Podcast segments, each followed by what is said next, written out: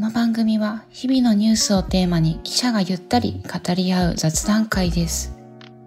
夜にグラスを傾けながら、朝のストレッチをしながら、あるいは溜まった家事を片付けながら、あなたの日常の BGM 代わりに使っていただけると嬉しいです。それではお聞きください。前回の続きからお届けします。気になる記事があって、タイトルが、えっと、痴漢されたくなければ後ろの車両にっていう、うん、え。駅の係員がそういうふうに案内しましたよという話題で、まあ、これかなりね、SNS とかでも話題になってたと思うんだけど、えっ、と、JR 新宿駅の埼京線のホームで8月に、まあ、そういう案内をしていたことが分かって、で、不適切な表現だったっていうふうに担当者が言っていますと。なんか動画うがんネットに上がったんだったかな、これ確か。そうそうそうそうそう。乗務員の人が後ろに行ってくださいっていうのを言ってるのを動画に上がった。うんで、まあ、空いている後ろの車両に移した、移ってほしかったっていうことで、うんあの、これの文言はマニュアルになかったんだけど、まあ、そういうことを案内してしまいましたということで、うん。どうかな？ララッシュとかって私正直、うん。避けて今、うんね、来れる勤務体系だから、うん。本当にこういう混雑した東京の電車って体験しないままなんだけど、ああ、そうなんですか。うん。僕は大学生の時は、だから千葉から東京まで通ってたんで、うんもうあの、総武線のあの、うん。満杯の電わ車毎朝乗ってても、もう、大変だ。もう嫌気がさしたんですけど、本当に。うんそれこそね、暑かったり大変よね、うん。体調もね。そう、まあ、ぎゅうぎゅうですよね、もううね。んいや、だから、おまあ、男だからね、その、男の側は逆に痴漢を疑われないようなじ身の防衛が必要だったのうで、ん。腕の前に手クロスしたりとか、うん手上に上げてたりとかっていうのはやってましたし、うんあと、近づかないっていう。うんうんっていうのが必要だったけど、女性は、まあ女性専用車両があればね、うんここに乗れるけど、時間帯によってはないですしうね。ん大体乗る権利があるのになんで自分で見回らなきゃいけないんだって話ですよね。う。うんん。そうだうねん。私も全然混雑してない、あの、時間ばっかり乗ってるけど、はいそれでも、なんかこう、自分の背後に誰も置かないように、うん割と、こう、扉側にいたり、うんうんあとなんだろう、椅子の、なんていうの説明難しいな。椅子の横、うんに壁があるじゃん、ちょっとした。ベンチの端っこにさ、ちょっとした壁がある。わかるかな？あの扉前扉の。まあ、とにかく私、扉前にいることが割と多くて、うんあの辺の壁をこう、有効活用して、背中に誰も置かないようにして、うん。乗ったりしてるかな、うん。でもそれも自分で自分の一人でいる時守ってはだけどね。誰かといるときはそんな気にせず乗ったりもだけど。うん。うんそうそう。で、まあ、これの記事では、あの動画で撮影、その様子を撮影してた男性がツイッターに投稿したということで、どんな思いで投稿したんですか？ということで、うん。まあ、同じ文言のアナウンスを何度も繰り返して、あまりにもひどいと思って、スマートフォンを構えましたと。うん。で被害者の方が自衛しなければいけないかのような言い方がおかしいと思いました。うん。で、まあ実はこの方、あの、高校の非常勤講師とかをされてるそうで、まあ割と投稿してくる女子生徒から、うん。あの、痴漢にあったって泣きながら相談されることもあったので、まあアナウンスにすごく憤りを感じましたと。うん。いうコメントをしてて、なるほどと思って、なんだろうな、私、こうジェンダーの勉強を大学の時してたんだけど、で、被害者って性別問わない女性だけが会うわけじゃないってことは頭では分かってても、なんかこういう時ってどうしてもこう男性が加害者、女性が被害者っていう図でちょっと考えちゃうとこがあって、うん。この記事の講談を見たときに、なんか、あ、男性がこれ投稿してくれたんだっていうのと、なんかこういう声を。拾ってくれて、あ、一緒になんかなくそうとしてくれてる人がいるんだっていうので、なんかちょっとこう勇気をもらったというあか、あ、なるほど。うん、なんかそういう意味でも、なるほど、こういう確かにツイッターに投稿した人にね、取材して声を載せてもらってよかったなって思ったんだよね。痴漢を減らそうっていう声は多分女性の側からしか上がらないというか、そっち側の方が上がること多いですもんね。男の側から上がるっていうのがね。まあ、うん確かに記事とかでもどうしてもね、うん被害者の女性の人も多いかな。うんまあけど私これ、えっ、と、これ5月、今年5月か。これ、あの、ツイッターとかで話題になってて、えっ、と、ボクサーの寺地健志郎選手っていう人が、同い年ぐらいなんだけど、私たちと。で、あの、電車に座ってた時に被害を受けて、あの、怖すぎて席を離れるしかできんかった。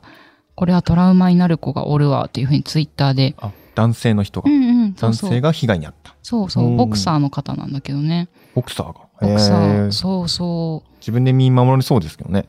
そう、なんかね、そんなか固定観念あるんだけど、なそね、そこで急に殴るわけにもうんいかずというか、まあ殴れなかった。多分その抵抗がね、恥ずかしさもあって声を出したり抵抗したりすることは無理だったっていうふうに取材に答えてたんだよねあ。ーなるほどな。そうそうそっか、その場所で確かに声を上げるの恥ずかしい。うーん。ねありますねてかまずなんかそういう被害を、うん。なんかこれは、おこれはどういう、うん。ことなのか。まあ、てか私は受けたことないんだけど、うん。どういうことだろうって、なんかね、混乱しそうなうん気が想像ではするなーってのはあるかな。うん。んまあでも抵抗とかってすごい難しいんだっていうのは改めてこれを、そうね方のツイッター見た時に思ったんだよね。で、男性でも被害に遭うしっていうのも思った。なおかつね、より体格的に劣るというか小さい女性だと、なおさらうん声上げるの難しくなってくるのかな。うん。うん。最近なんかありましたよね、その、なんか、携帯のアプリで、うんうん。この人痴漢ですみたいなのが、うんうんうん。なんか表示されるみたいなアプリとかも、うんうんああいうのがね、ちょっとずつ広がっていけばね、いいのかもしれないけど。。なるちゃんはどうだった？このニュースとか見てて。そうね。私はあの、学生時代は徒歩通学で、うん。うん。あの、あんまり電車っていうのに馴染みがなかった、ない、なかったんだけど、だから、そう、ちょっと想像でししかできないかなっていう感じだよね。でも、きっと怖いだろうなとかは思うけど、ううん。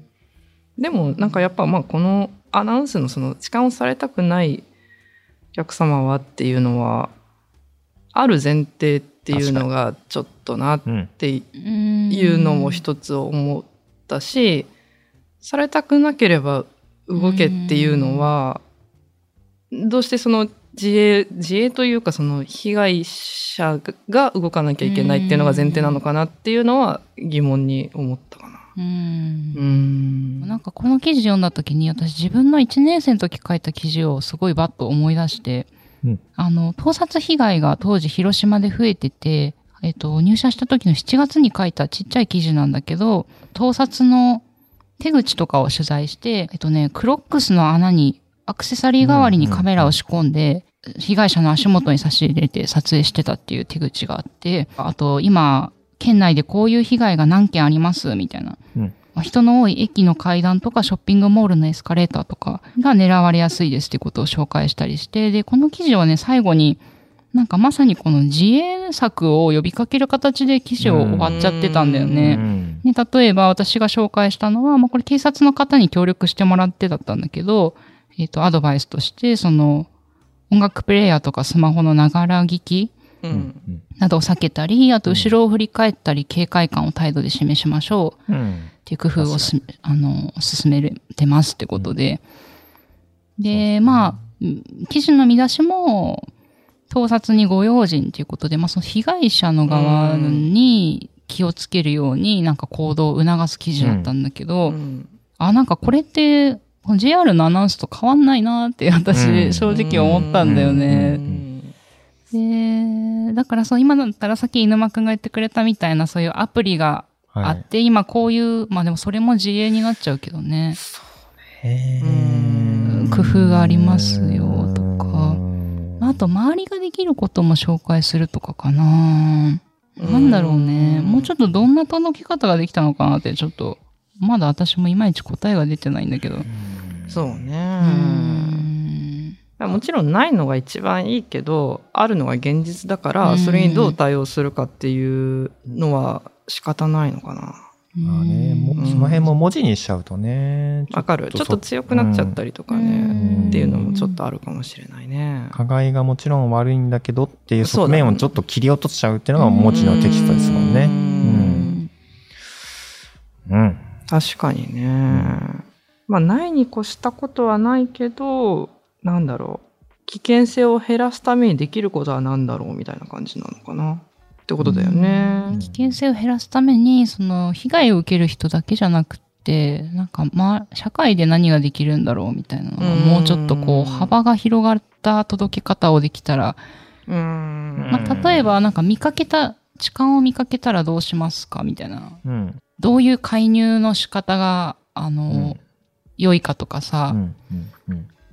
うん、なんだろうな。痴漢を止めた人の、止める、止め体験談た人の体験談とかいいかもしれない。確かに。うんそれなるほどね。すごいいいかもな。うんだからそのひひ被害を受けたかも受けるかもしれない一人じゃなくって、うんみんなで防ぐみたいなそうだね。っていうことだよねうんその周りも含めて、うん東京はな出店者が混みすぎてるからな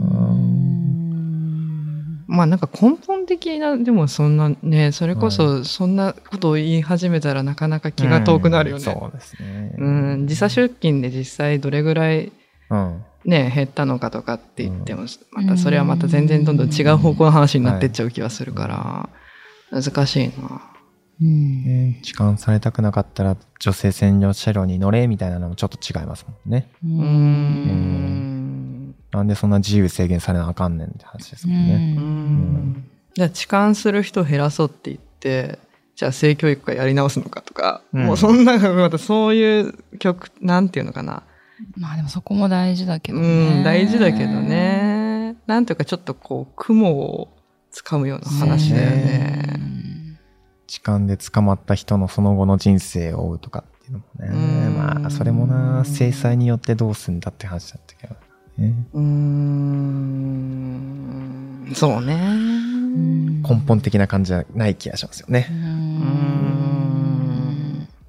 まあでも基本的に我々のあの会話は答えのないものを、うんうんうん、うんうん言いながらこう、うん 考えることが多いけどね。うんうん。朝日新聞ポッドキャスト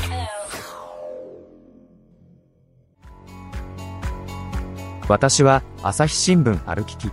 人工音声が伝える速報ニュースのポッドキャストです。通勤中でもお料理中でも運動中でも趣味の作業中でも何かしながら最新のニュースをフォローできます。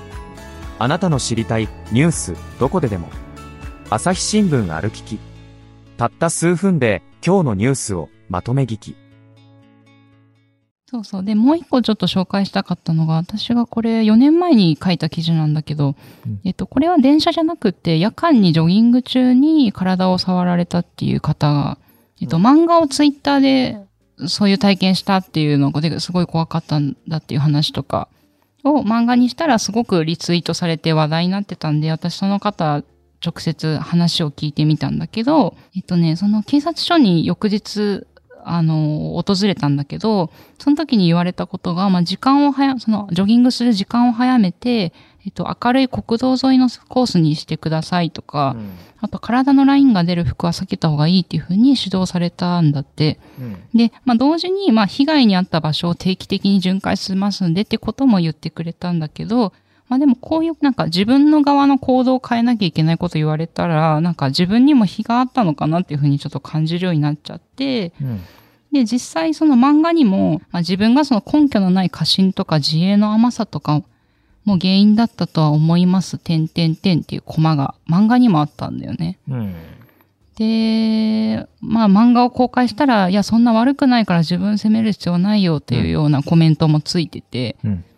うん、でもその警察の人からそういうことを言われたので、うん。このセリフって盛り込んだんですよ、みたいな。るほどで、いろいろ経験をその思い出してもらううちに、まあ、漫画を描いた時はそうだったんだけど、いや、でもやっぱり何も悪いことしてないのになんでこんな思いしなきゃいけないんだろうっていう悔しさを話してくれて、うんうんっていう。で、この方、えっと、小西真冬さんっていう漫画家の方なんだけど、トランスジェンダーの人で、もともと男性として、えっと、生まれて、今は女性として生活してたんだけど、男性として過ごしてた時は、もうこういう被害が身近に起こるとは感じたことがなくって、で、女性として生活するようになってから、まあ、エレベーターに乗る時も、こう、さりげなく窓際に寄るようになったりとか、うんまあさっきの私の電車で壁を取るみたいなのと一緒だと思うんだけど、うん、なんかこの女性になってから、行動の制限みたいなのも変わったんです、みたいな話も聞いてて、ほうほうほう身を守らなきゃいけない。そうそうそ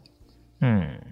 っていうのがなんかあるそうな、ねだから性別に関わらず被害者いるのと同時に、まあまだまだ女性の方が被害者多いよねっていうこととかをすごいぐるぐる考えた取材だったんだよね。そう考えると自分が自衛の措置取ってるかっていうと別に性に対する自衛の措置は取ってないですもんね。うーん。ねうん暴力とかそういうのはあるかもしれないけどね。逆にでもさっき言ってたみたいに、こう加害者に見られちゃうかもしれないから、それを防ぐっていうのそうですねまあでもそれも一つのね、なんか、なんでそんな手を、手を上げ続けるって疲れるじゃんね。腕しびれない大丈夫でしびれますよ。だから、そうだよねつり革の鉄の棒とか掴んで。だよね。結構それも大変だと思うんだけどな、まあね。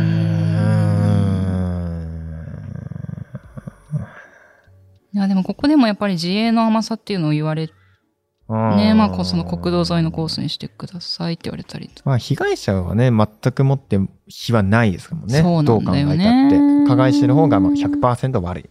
うん。それはもう大前提。そううん、ただそれをね、伝え、被害者、うん被害者で、ああしてください、こうしてくださいって言われるとちょっとなんだかなっていう気持ちはすごいわかりますよね。そうだね。ん警察官もね、別に悪い、悪気があって言ってるような気もしないでもないんですけどね。ううんん。みんながね、この痴漢の被害を、痴漢というか、はいまあ野外での性被害っていうのをどはう減らせるかっていうのを考えた結果のいろんな言葉がけだと思うんだけど、うん。それがどうしてもなんとなくうんこう、受け止めはちょっと。そうだねうん難しいですね。うんそう。で、なんかね、このことって防災についても結構、なんか繋がるのかなっていうのも思ったんだよね。でも前回、あの、防災、あの、災害への備えしてるっていうので、うん私とモッチーが、まあまあまあしてて、んあの、今く全くしてませんみあれ、たいな。そ その後どうです？あ確かにその後、その後ポチッとしました。おお、何を買ったの？あの、防災グッズ一式をポチッと。ああ、でも、でも大きな一歩じゃないか、それは。おー。全部、全部揃ったパックを。おー、すごい。うんとりあえずこれで。喋ってよかったかもしれ ない。番組確かに。でも確かに、これでなんかありますよね。そのフォームか、フォームってあそこでしたっけ？で、いろんなコメントがあったんだけど、えっ、とね、まあ一人は、えっ、と、我が家は家族で自治体の避難訓練に参加しました。うん。でパーテーション、簡易ベッド、簡易トイレの組み立て、発電機の起動など体験させてもらいました。っへていう、なんかこういう地域の避難のイベントっていうか、にも参加するのもいいね、へーいいんじゃないでしょうか。ねでも写真付きでね、この方ツイッターのコミュニティに上げてくれたんだけど、こういうのもすごくうん、私参加したこと多分ないから、僕もないです。そういうイベントがあるのも知らなかったです、ね。確かに。あると思うんだよね。なんか看板に確かにポスターとか貼ってる気がする自治体のやつ。うん防災訓練だね。ううんんうんあとは、阪神淡路の震災で本棚から本のシャワーを浴びた経験があっても、未だに本棚のタンスの固定さえしていない強者の、あ、強者の物草がここにいますと。うん。うん南海トラフ地震もいつ起こるかわからないので、真剣に備えを考えなければですね、っていう。うん。本当に確かで、あと、災害への備えの話っていうのを、もちろんやらなくていいとは思いませんが、備えを強調することで、えー備えてないのは自業自得みたいな風潮にならないといいなと思いながら聞いてました。なるほど。で、車がスタックした時の飯沼さんの対応が実はた結構大切な心づもりかもと思いました。ね、だからそこの場で、えっと、車が、あの、動けなくなっちゃった時に地域の方に助けてもらったっていう話だったよね。だからその場で、こう、臨機応変にやっていくみたいな。まあ、というか、まあ僕の対応というよりは、その地域の人の心構えって感じがしますよね。困っている人を助けてあげる心の余裕っていうのが、防災の準備にも確かにあった方がいいのかなって感じですよね。ね。お前準備してなかったんだから不便被るのは当たり前だろって言われちゃうとちょっと違うよなっていう感じはありますよね、確かに。に。それを踏まえてみんなで助け合える社会の方がいいよねっていうのは、そりゃそうですよね、やっぱり。うん。確かに、でも防災のね、なんかこの間は備えてる方が当たり前だよみたいなうん、話で、確かに。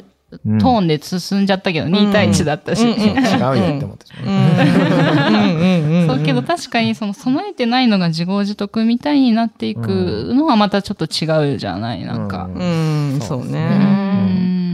そこがこの、まあ、性被害と災害って全く、まあ、なんか違うし、一緒には語れないとは思うんだけど、なんか、自分で防衛し、守ってないのが悪い。悪いみたいなのは、うんなんか全然そういう話じゃないよねっていうのは、確かにね。こう何度でも言っていかないと、う。うんんなんかすぐに自己責任論って言いがち、言いたくなっちゃうのかな、うんなんかよく見かけちゃうんだよね、うんツイッターとかでもうんね。そうね。自己責任論。うん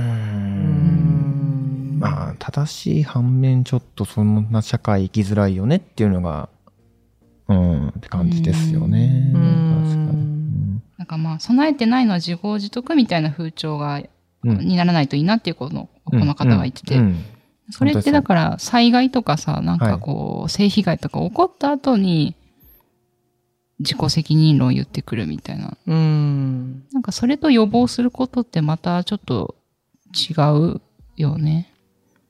なんていうかな。だろう、うまく言えないな。でも、個々人でこう、備えをすることも、まあそれも反面必要じゃない。なんか全くしないっていうのは、うん。うんうーん、うんな、何に関してもだけどね、なんかお財布取られないように、カバンの奥とかしまっとこうっていうのは私あんまりうまくできたくて、なんかこれちょっとちゃんとしなきゃなっていつも思うんだけど、うん。カバン開きっぱ。なしとかさ、やりがち。ところに財布あったりと。そうそうそうそう。取られやすいよねそうそうう。ん。そう。だからそういうのを、まあね、できる範囲で防ぐはい。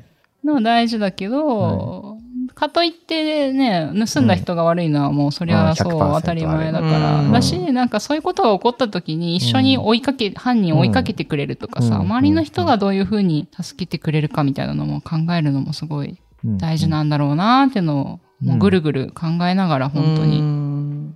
思ってたなうん。そうね。まあ、人のウィークポイントというか弱点というか、やってなかったところを責め立てるみたいなね、社会はちょっとね、自分がそっちの立場だったらどう思う？っうんていう視点というかね。そうまあね、ね。ただ防災のことに言うとね、我々東京に住んでるから、うん東京のその避難所にほとんど人が入れないとかって言うじゃないですか。ううんん。あ、満杯でってこと？満杯になっちゃって。うんだからそうなると、まあね、まあ、この準備しなかったやつが何言ってんだ話です。いや、別に。でそういうことにも気づかないですよね。情報を集めていないとな。うん。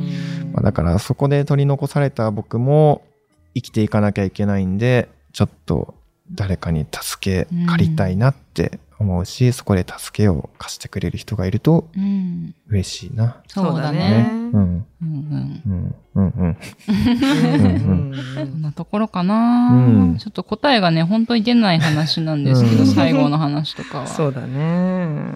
なんか、皆さんも考えたことがあったらぜひうん。投稿してほしいな新聞記事だと答えを書かなきゃいけなかったりとかするから難しいんですよね。音声だとこうやってね、なんだかなーっていうところで。うん他に喋りたい話題ってあるかな？もう少しは喋れるかもしれない。秋だねって話しますか？秋だね。秋だね。秋だね。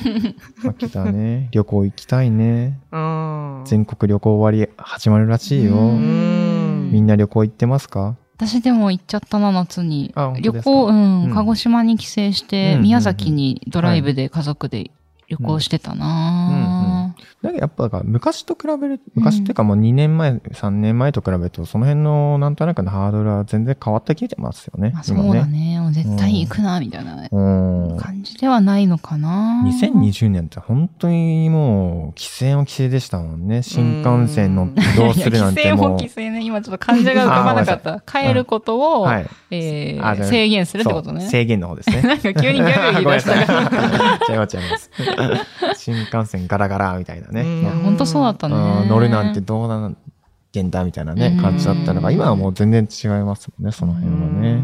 えでも旅行とかできてる？あんまり？遠出の旅行は、そう考えたら僕はまだやってないかうんな。それこそだから、車で行ける範囲のところをた感じかな。ん。でももう今正直そんなに飛行機とかうん。新幹線乗るのにそんなに躊躇しない感じうん。のマインドでいますね、今。そそうだね、うん。私もそういうマインドになってるな。そうですね。うん。うん。ん。うん。それと一緒でね、マスクうん。どうすかしてますかうん。というか、うん。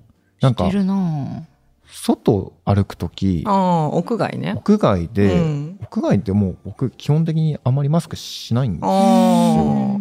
もちろんその、なんか、人混みとか駅近くなった時に人がたくさんいるなってところはしますけど、うんうんうん。それ以外の家の周りとかのその住宅街とかそういうところはもうせずに歩いてるんですけど、うんうんうん。でもやっぱ日本の人ってやっぱみんなやっぱマスクまだまだたくさんしてますよね。うんそうねん私もでも人気のないとこでは外すかな。あ、本当ですか。うん、屋外ね。うんだっはいて、つけてない、うん別に良くないって思っちゃうといううか。んうん。うんいいる場所ではもちろんするけどね、人が。うんうん。私普段いつも歩くときとかイヤホン基本外でつけてるからなんかマスク取るのがめんどくさいっていうかイヤホン取ってマスク取るっていうのがめんどくさいからもうつけっぱでいいやって感じでつけっぱにしてるかな。なるほどね。あと目だけで愛想笑いできるっていうね 出た。できないことがちょっと判明しちゃったけど。そうなんですそうだ。ね。でもだいぶもう夏はほんとしんどかった、夏マスしんどかったクね。そうだね。夏は本当暑いし。うんきつかったな、その雨、梅雨とか。うん湿度ねうんしんどかっしたんどかなっ。た。最近ようやくね。ねでもようや涼しくなってく。きた、本当にやっうと。ん嬉しいなね嬉い。しいわ。ほんと。やっと秋だよ。もみじとか見に行きたい行なきたい。東京のもみじは11月頭ぐらいうん。え、そうなの。そうかそんなもんか。ううんんうんうんうん。私昨日なんかさ、あの、ちょっと日比谷の方に行って、うんうん。私皇居ってさ、行ったことないのよ。うんあー皇居ランってよく言うじゃん。うんあ、言いますね。で、あれ一一周5キロだったかな、うん確か。うん、そう。で、なんか、あれ？これ、なんか涼しくって気持ちよかったし、もしかしてこれいいんじゃね？と思って。すごいね。だってアウトドアじゃないじゃん、いつも。急に。涼しいから。あ、涼しいから。涼しいから虫も減った？そうそう、もう今、すごく活動しやすいから。すごい、急に外に飛び出して。そうなの。で、なんかそれこそ、あの、秋とかもうすごくこう、何？し四季をかしうん。感じられる、はい。みコースらしいから、うんちょっと私公共ウォーキングしちゃおうかしらって今思ってんだけど、まあ、あ思っただけなんで言ったみたいな話かと思ったやの。昨日私はって喋り出したん。皇居、皇居の、皇居の近くで思いついたっていう話です。いやいやいやすぐそこすぐなのに。歩きゃよかった。いや、もう夜だったの。今度来ようっていう。そう、今度これ、お公共ウォーキングやろうって思ったっていうって話。っていう話っていう話。うん、秋だし。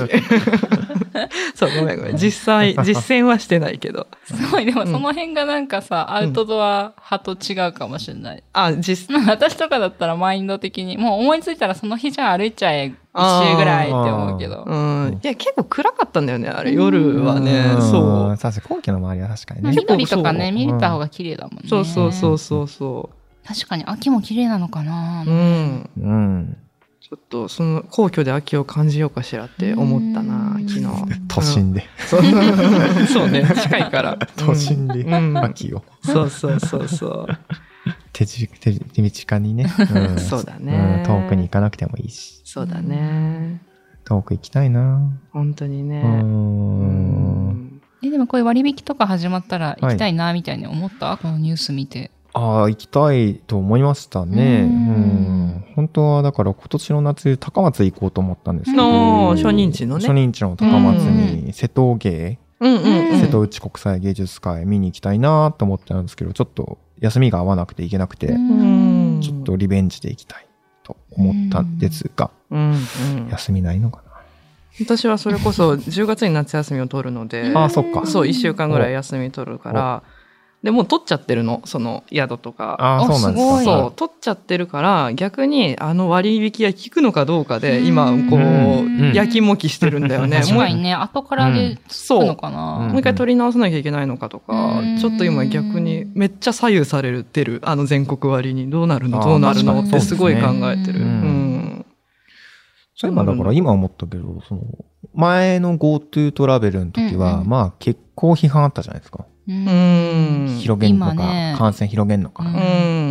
今回そんなに、確かに、そもそもあんまり話題になってないんじゃないかな。っていうことはなんとなく、こうう、ん皆さんのなんとなくあれが、もう全然ハードルみたいなのが下がってきてるのかな。うん世間的に。そうね。そその、対コロナに関してね、うんどうなんだろううね。んうん。この話全然 SDGs じゃなかったかな。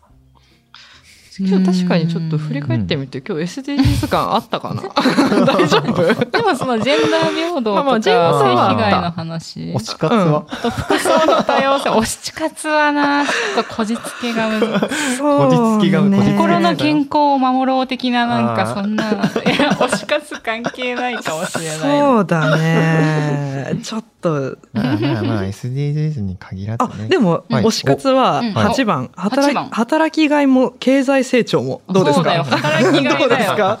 働きがい活があることでね回していくという経済も。あそうようん。そっかそっかうんうんうんじゃあこれも同じか。金して経済をね回すっていう話っていう話。じゃあ旅行も同じか。経済は回して。そうそうそうそう。継続的な経済活動。うん。本当だから何でもね、できるっちゃできるんだよね、うん SDGs。はね。まあ幅広いですよね、うん SDGs ってそうね。実はね何でもかんでも継なん続となく勝性ないとね。手に私環境の問題の印象うんがなんか強くって、わかるプラスチックを使わないようにしようがはい SDGs うんかと勝手に思い込んでたんだけど、うんよくよく見たらそうじゃなくって、本当生活のなんか関わるすべてのことが、教育とかもそうだ。あ、教育も入ってくる。そうそう。何でも。そうなんだよ関係してくね。あれ SDGs ってそもそも誰が言い出したんですか？これ。国連？国連だね。国連か。うんあそう。で、あと、えっと、リスナーさんからの意見で、えっと、前回その野球の話をすごい、うん私を置いてきぼりで盛り上がってたじゃん。ー 今日はね、木田さんが置いてきぼりにしてきましたけど。あそうだ、確かに。ごめんなさい。喋りすぎちゃったな。バランスが悪いね。はい。そうで、プロ野球はシーズン中なので、オフ期間になったら、スポーツ部の担当記者さんの話を、飯沼さん MC で聞いてみたいです。高校野球話も面白そうって。これ、うんまあ9月の初め頃に、はい。こういう投稿あったんだけど、うんどうですか？野球。いいんじゃないですか？うんお いいんじゃないですか？別に。野球の話って、今までないのかな？ポッドキャストで。あの、スポーツ部を呼んでっていうのは。ああの、なんだっけ、高校野球ポッドキャストあ高校野球はあるはやプロ野ってんじゃないです球はかね。あプロ野球はあんまりないかもしれないですね。うん。そうかも。はい。うんまあでも取り上げてもいいんじゃい？いかもない。そうですね。うんそうね。はい。うんうんうん。シーズンオフになる。なるちゃんもね、はいそう参加でね。きるしうね。ん、ぜひ、まあ、うんうん。やりましょう。やりましょうか。うんね、ヤクルトのね、村上くんがね、うん。収録間際の時には55本で、うんホームラン打ってうん。うん。そして優勝を果たしセリーグ優勝を果たしたはい段階ですけどね、今は。ううんん。ねーって感じですね。ん、いろいろ聞きたいな。うんうんうんうん。推し球団とは違うんですもんね推。し球団だね、だから。あ、そっ推し球団なんか。推し、ヤクルトマクロ推しうん、ヤクルトと。うんじゃあ昨日は歓喜だったんですね。昨日はね、ちょっと別の推し活に。今日は何してたの？皇居の走ろうの前はあの、。映画見てたんですよ、また。そう。何見てたの？ちなみに。あれガリレオあーガリレオねガリレオ面白いうん東野敬吾の。そうそうそうあそっか、そう惜しいって言ってたもんね、さ。そう、私もともと福山雅治推しだも持ってるから。新しいのが出てきた。多いな。そう、多いの、多いの。そう、で見たいなと思って、そう、昨日日比谷で見てて。うんうん、そうなんですよ。よかったよ。ぜひ。そっか、押し通しの教員になるわけなんですね。うん、そう確かにそうそう。本当だ。そうなの、東野圭そうなの。吾さんと。そうなの、そうなへの。ーそう。へいや、よかったね。うん。そうそう、そんなわけで、そう、昨日はちょっとはじゃあまた次回するそうだねまたしたいな。私も見に行こうと思ってんだよね。よかったね。うん。そうそうそう。ちょっと昨日は別の。それもちょっと SDGs かわからんけど、まあ そうね。そうね。ちょっと SDGs かわかんないけど、ちょっと、う。うんん。やっていこうと。やっていきましょう。この他もなんかこんな話題、あの話してほしいなとか、質問とか、うんご意見あったらぜひあの概要欄のお便りフォームからうん聞き込んでいただけたらね励みになります。3人から出ないような発音がおしゃれです。そうだね。そうだね確かにね。気になる記事これでしただけでも結構ヒントになるかもしれないわね。かるわ。そうだね。視点がね、ちょっと狭まっちゃうとこあるよね。うん興味分野それぞれ。あるからうん。ね。確かうん。うん。うんうんそういうのもぜひシェアしていただけたら嬉しいです。嬉しいです。じゃあ、そんなとこで今日はありがとうございました。ありがとうございましありがとうございまた。